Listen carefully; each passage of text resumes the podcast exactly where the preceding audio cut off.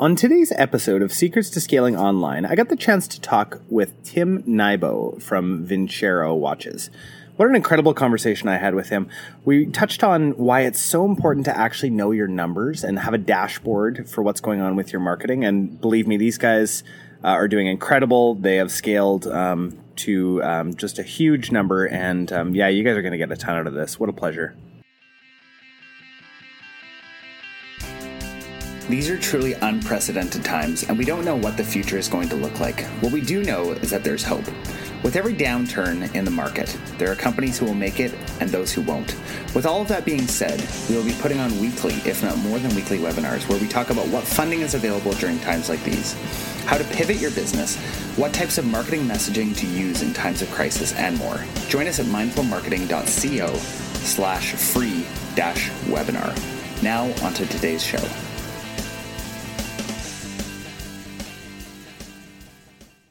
All right. Uh, Tim Nybo from Vincero Watches. Welcome to Secrets to Scaling. Thank you, man. Thanks for having me. Yeah, we, we've been chatting for a few minutes before this, and I thought, man, let's just press record. This is great. Um, can you tell us a little bit about uh, who you are and what you do? For sure. So, my, yeah, like you just said, my name is Tim Nybo. Uh, I'm a co-founder here at Vincero. We sell men's lifestyle accessories, uh, our first products were watches. That's how we kind of got off the ground. Um, I've been making products in the product space for going on almost 10 years now. When I graduated university, uh, me and my now co-founders decided to make the jump to Asia, um, and specifically the Hong Kong and Guangzhou area, where we actually lived full time without really leaving that region for about five years.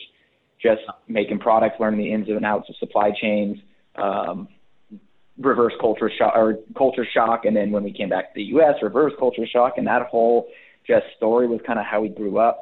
And then yeah, with Vincero, like I said, we you know five years old, um, predominantly U.S. based, 99% ecom D2C based, and uh, I think the split between our customer base right now is about 65%, 35% international.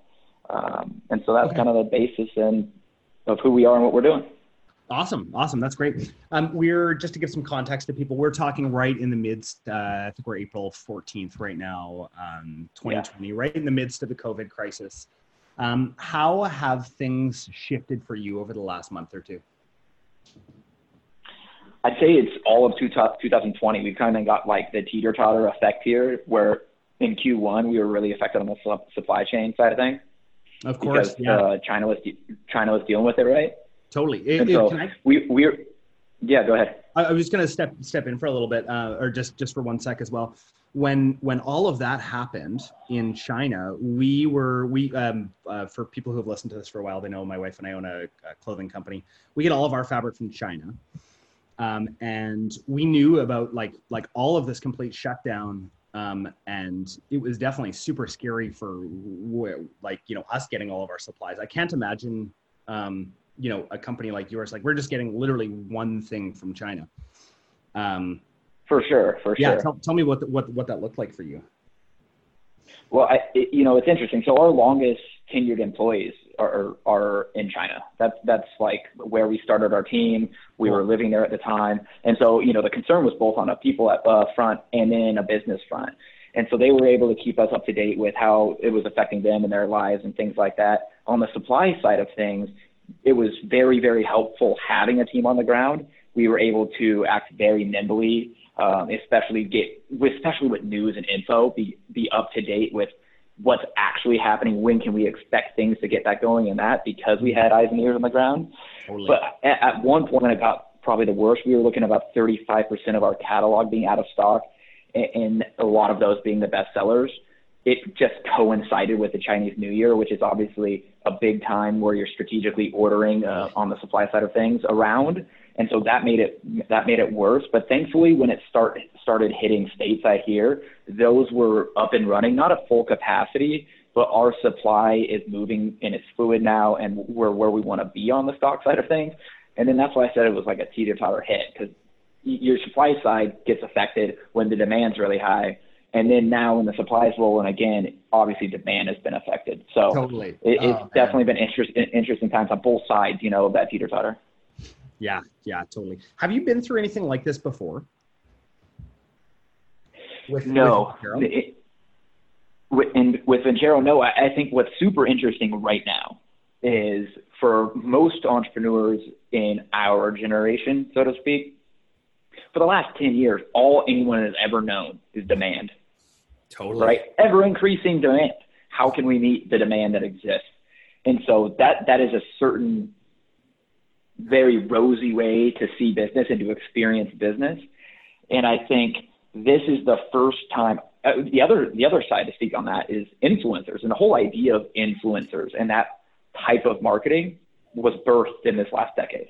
Mm. So I hmm. think it'll be super interesting to see how that industry gets affected as well, and that's a lot of the marketing that we do as well.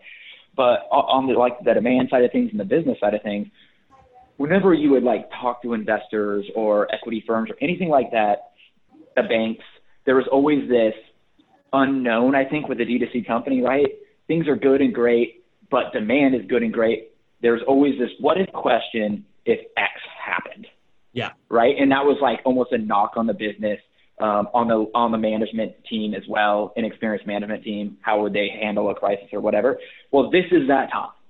It's actually happening, and so yeah. I think I think we're looking at it as an opportunity because that over that looming question that has always been over a business when you're thought thinking about the future of it and you know the long term value of it was this was like a, a road or a boulder in the road, so to speak. And so I think we look at it as a, as a great time to where if you can navigate this and you can be successful, even at you know lesser degree than you were in in, um, in good times, then it, it's going to go a long way to showing what kind of business you have, what kind of acumen you have, and the future um, outlook of the business. So, totally. Um, interesting times. Haven't been through it before, but you know, look at it as an opportunity to kind of prove yourself and, and really test uh, what the business and the fundamentals are um, that you're dealing with and working with. Yeah, yeah, awesome. Tim, can you explain a little bit about the kind of products that you sell? And then I'd like to hear about what your plan is, um, thinking about maybe some kind of long-term recession. So, so first of all, what's what's worked in the past as far as products that, that you're selling, and and what's your pivot, if any? Okay. So in the in the beginning of Vincero, com- we are coming from a product background, obviously, as I, as I stated. So our bread and butter and just love was just designing products and making products and figuring out how to make them. So we actually launched Vincero with a high end automatic uh, it, it, timepiece that had Italian marble embedded and inlaid in the face and throughout the entire metal band. Cool. So that gives insight into like where we were starting with the business, and then realize if we were wanting to scale, that we would have to obviously change price points, um, appeal to the masses, et cetera, um, in, in a more of a broad sense. And so we did start making more accessible watches. We were at the time still our focus on growth was uh, product diversification. So we were making bags and belts and things like that again, learning how to scale, we really siloed down into focusing on watches and accessories, and that's what we've been doing um, ever since then. And so, what works, obviously, I think anything in the D2C space, if if you can do it correctly, you basically on the marketing side have like a lever that you can control your bottom line with. So, you know, obviously, we we always rely on our customer list and our assets, our owned assets, to, to drive sales during times like these. But that doesn't mean we're not spending on the marketing side. We are still aggressively spending on the marketing side. Our just metrics that we have to hit are a little bit different because obviously with with demand being affected a little bit, our uh, the fixed cost percent of our business is, is a little bit higher, and so you know we can tweak those with with our outbound marketing, and that and that's that's the things that we can do. And it's the same thing as this restriction or uh, recession recession actually lands and say goes throughout the rest of the year. Those are the numbers that we'll be on top of, and we'll run run the business accordingly. I, I think it's the same thing with scale. We were able to scale and, and and fund the company profitably because of the business model and because of the resources that are available now within the outbound marketing realm to scale. And it's the same thing I think with um, dealing with a recession, right? We don't have a ton of capital expenses. And so there's ways that, especially if you're ahead of yourself and you've forecasted for tons of different scenarios, that when whatever scenario does come into play, you you can be prepared and ready for it. Mm, totally, totally. Um, let's talk about what what is working right now specifically for you guys. Yeah, I, I think our bread and butter, like everyone else, right, is Instagram, Facebook marketing. Um, our warm leads, our warm owned assets are everything in terms of driving profitability for us. But again, we're still spending a lot on Facebook, still spending a lot on YouTube. The thing where we have pulled back um, on the marketing side of things is, is on what we call growth marketing. So a lot of influencer placements, um, some podcast placements, some like YouTube channel sponsorships and things like that, because a lot of those are just more intensive capital expenses. Totally. So we, we pulled a lot more back into just our programmatic spend channels because, like I said, we can control those and the flow of those. Yeah. Um, and so I'd say that's where our focus is right now, but we're still playing in all those arenas. Okay, gotcha. I imagine what's going on, and we actually don't do um, with the clothing company, with our marketing company, we actually don't do a lot of influencer marketing. Um, mm-hmm. But I can imagine right now that a lot of stuff is on sale. Is, is that right? Are, are you seeing that? Is are people starting to um, some of the influencer pricing starting to come down a bit?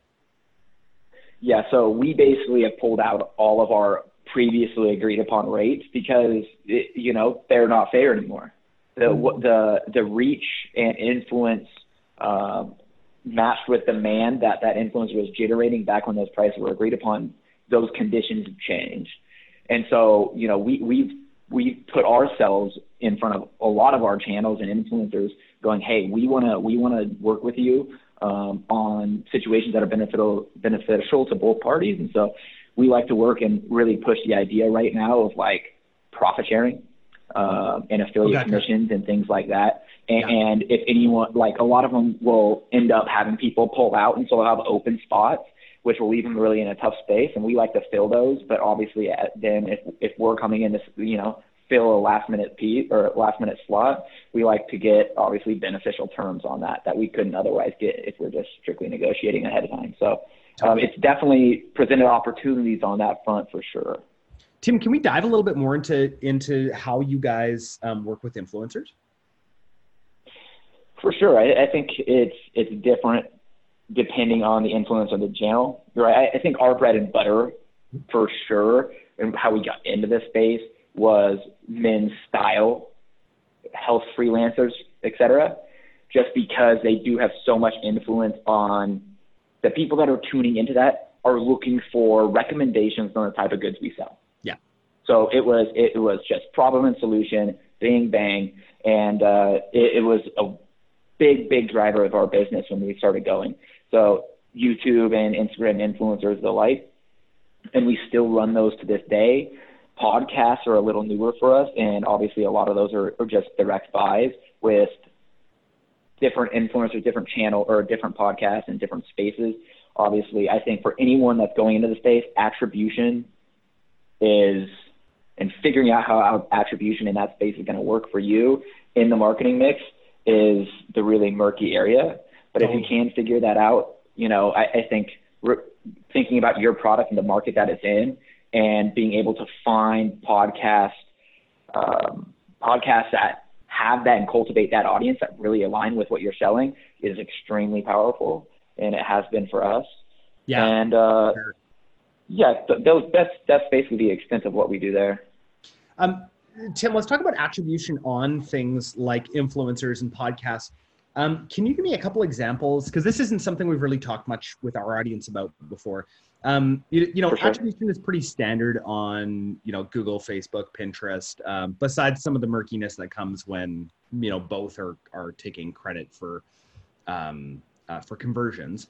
But on on the exactly. side of on the side of influencers, what do you do? Do you give them like a UTM code, or or like like how, how exactly are you tracking that? Well, it depends. It depends on on the influencer, obviously, um, the platform specifically, right? I, I think things on YouTube, which is heavily desktop based, links are extremely important. Links going to specific landing pages that allow us to track there, and discount codes on top of that, followed up by post purchase surveys, give us lots of different touch points and data points to kind of build build a profile of how successful the campaign was. Um, it's some are some are obviously more, more difficult, like podcasts. Oh, for sure, for sure, and and you really have to come up with an equation um, of because obviously you're not capturing everything, right? A lot of people are jumping out of where they saw you in and say going to a different browser or they're seeing you on mobile and then they're hopping into say Safari on their uh, desktop and whatnot. And so it's about yeah, it's it's really an art. Uh, yeah. Attribution, so, especially once you're laying on marketing channels. It's easy in the beginning. It's easy in the early days. Yeah, totally. When you just have like this, you know, Kylie Jenner 10 coupon code or something, right? Like, well, you... I think it's easy if you're if you're like, say you spend a you spend a ton of you could spend a ton of money on Facebook, right? Say you're spending five hundred thousand a month or a million a month on Facebook, yeah. and that's all you're doing. Well, then your your your inputs are relatively controlled. So if you do do an influencer campaign and your daily sales spike by 20k, you, you roughly know the attribution.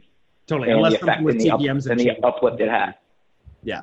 Right, and so, but if you have seven programmatic channels all running at the same time and those fluctuate on a day-to-day basis, then you start inputting direct mail pieces and catalogs and you start inputting influencers, then it becomes a lot, lot different. Oh, that that to me sounds like a full-time job. Just just that attribution. It is. Right to, to figure that out. We we recently and it's um, absolutely crucial. Oh, totally. Yeah, we've we've worked with with uh, quite a few brands who have actually had that in-house person um, that we liaison with um, to figure out exactly where those where that attribution should actually be um, so that mm-hmm. we can so that we can know what what to do right and w- which levers to pull and so you know for the people who are listening to this podcast you know kind of six and seven figure um, ecom companies um, i don't think that a lot of you are at that stage yet where you have to worry about th- that minutia yet um, unless you're spending you know a hundred thousand dollars plus a, a month. Um, For sure. That, that's that's my opinion. But once once you start scaling, oh man, it's it's so important. Amen. Yeah, yeah. Um, awesome. So let's let's talk about what's what's the plan from here, like with with COVID. Like where where do you go? Like what what are some of the thoughts that that you and your team are having? Um, is it on the product side? Is it on the marketing side? Where like where are you planning to go? like we're full steam ahead, right? I think our growth projections, we we've reset them. We still have growth projections uh, based on the year, but those have been reset. But other than that, it's business as usual, right? We're always like to have the accelerator on the gas within all of the aspects of our business. So we're still working hard on new brand campaigns. We're still working hard on, on, on the product development that we have going on behind the scenes. And you have to, right? Those are the things that drive long-term growth for the business um, even if you know daily runs and stuff like that can be affected because of situations like this, it's still the investment in the business and the fundamentals that will propel you in the long run. And so we're we're still full steam ahead there. I think our marketing team is still right. How they were looking at opportunities and the numbers and metrics they were trying to hit might change, but they're still looking for those opportunities, and we're still pushing uh, pushing ahead. Like I said, in all those different marketing channels, and so that's our mindset um, business as usual with just a few, actually a handful of different considerations, but it's still opportunities that we see in front of us, and, and that's the mindset that that we have. Yeah, awesome, awesome. That's great. Um, are you guys thinking about any acquisitions right now? You know, not not as of right now, but we'll see. We'll see what happens. We'll see what happens with the market. Totally. Um, I think there could be a lot of interesting fallout that comes from this, but I think it's too early to tell for that right now. Totally. Yeah. Yeah. I'll, I'll, I'll let you know that that's a big thing that's on my, my mind right now is, is, uh, for sure figuring out some of those companies that, that, uh, you know, I've been interested in over the years, um, that may not know how to weather a storm like this. Um, and, I think there's going to be a lot of those. Yeah, I, I, really do, and but I still think that those companies have a lot of a lot of value um, in them, and and hopefully there can be some some good um, kind of maybe mergers or acquisitions in in that space. Um, Definitely something that we're keeping an eye on and, and looking into. Totally, yeah. Um, awesome. I'm I'm going to ask you the classic question I ask every podcast here. What is your secret to scaling, Tim? Secret to scaling: knowing your numbers. So I've been on kind of both sides of this. In the beginning, obviously, I, I would assume most people listening can relate. You have your hands on like every lever in the business, especially on the marketing side. And so if you know your numbers by heart, when something is off, say things are down and things aren't working, it's like a puzzle piece that you can figure out. And if you can figure that out, you can get back to scaling. It's the same thing with very similar thing that we talked with in regards to attribution.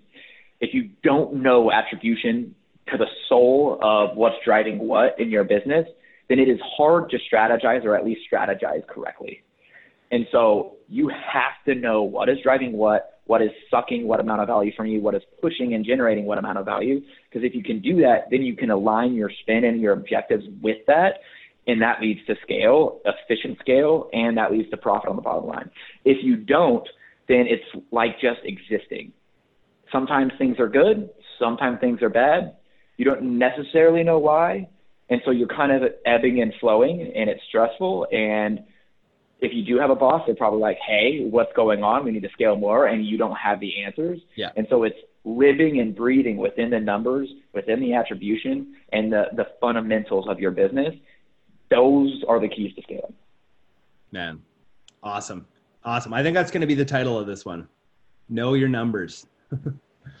well, it's so true. I mean, it's, it's exciting for me. I almost miss, you know, that aspect of being able to, you know, be on the front lines but it's so cool because when you find the stuff that is working and it's not easy it's not easy you're not just like oh i looked at my numbers on wednesday now i'm going to try and figure it out it's a daily pulse literally if you are in the weeds on a daily pulse to where when something happens you almost have a feeling of what it could be that's what I mean by that's when you can actually get to a point where the strategy you're coming out with are going to be way ahead of your competition because you're so much closer to what is actually happening in the pulse of the business that it's in, in, entirely hard to um, replicate, to copy, etc. And it takes a lot of work. It takes living and breathing on the front lines, and and that's that's fun. It's definitely fun. Yeah, yeah, it's super fun. To to for me just to jump off on that point for a sec um, I highly recommend to every business out there to build a dashboard um, with all of those main, you know, marketing KPIs, um, with your supply, um, all of that, so that daily you can actually see that. Um, we had uh, quite quite a while ago now. We had Mike Michalowicz on, um, uh, author of Profit First, and uh, in his book Clockwork, he talks about being able to build out that dashboard um, for your company so that you really do have a pulse on exactly what's going on. And so, whatever that dashboard looks like for you, or whatever you need to do in that, whether you build it out in, in Google Analytics or some third party um, software, um, highly, highly recommend that um, for you guys out there so that you, you know your numbers, right? Um, for sure. I, we call it a scorecard. Yeah. Yeah. Awesome. Awesome. Yeah. Whatever kind of framework you, you want to use for it, um, you got to know where where things are and, and where you're headed, right? Oh, exactly, exactly. I, I think I will say, especially for people on the front lines, scorecards are essential for management and running the company, right? If they're not pulling the levers within the platforms and stuff like that to have, and that is like their bread and butter. But for anyone on the front lines, it's it, you got to be careful with automating your numbers mm. versus living in them because it is hard to get a feel for everything and going if your boss or manager asks why did this happen? you should be able to fluently and eloquently talk about why it happened even if you hadn't even looked at the numbers or why it could have happened. That can be hard if everything is automated. A lot of people will go okay let me go find out. That is very different than being fluent in your numbers. Totally. Only automate after um like like after you've actually figured out like we sorry we great great podcast hosting here um, we have this uh, we have we have this phrase that we use in um, uh, in in all of our businesses that we're that we're a part of um, that automate um, everything that's not customer facing right um, mm-hmm. that you mm-hmm. can and that you understand um, but everything relationship wise needs to be a person.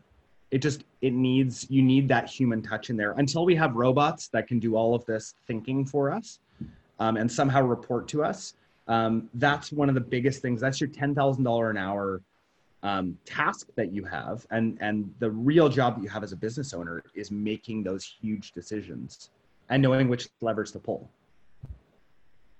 100% 100% I, I think for me when i think about automation it, it is 100% necessary, but you can't automate, especially with a team. And this is what I really try to push with our team.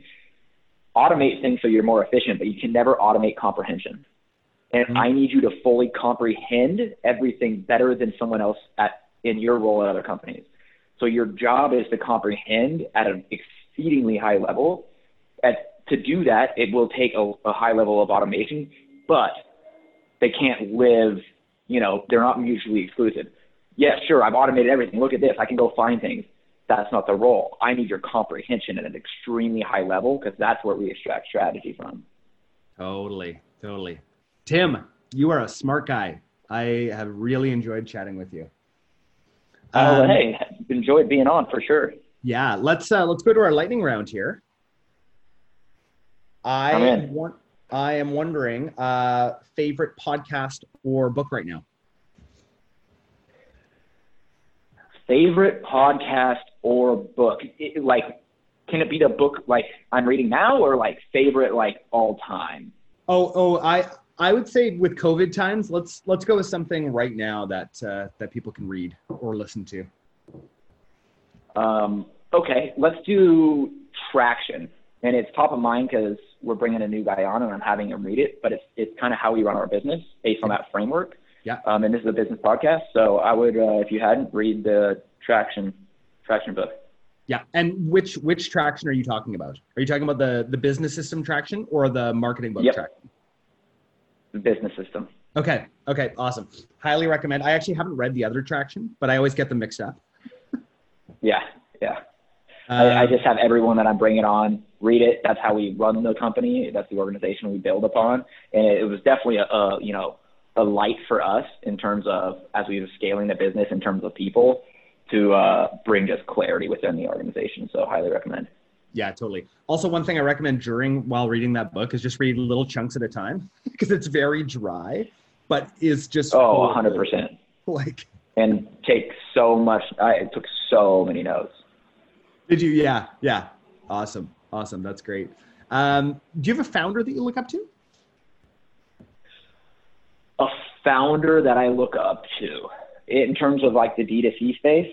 Yeah, yeah, in that in that sort of space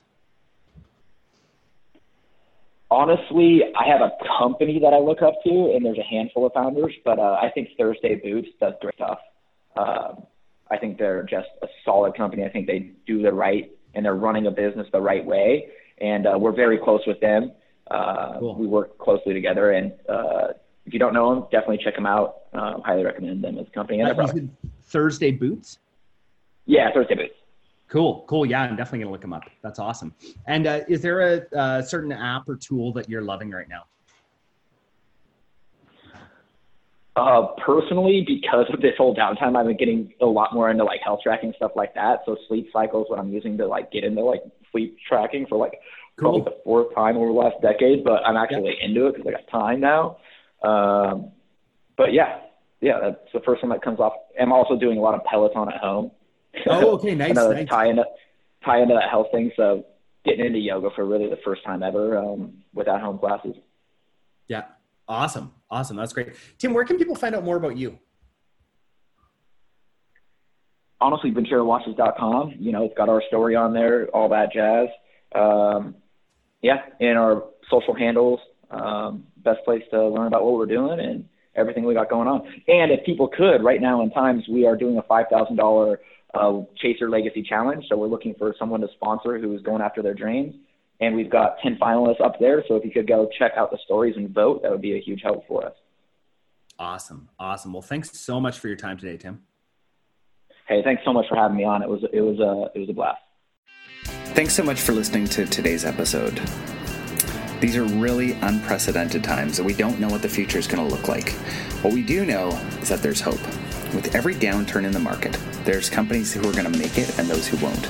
With all that being said, we'll be putting on weekly, if not more than weekly, webinars where we talk about what funding is available during times like these, how to pivot your business, what types of marketing messaging to use in times of crisis, and more.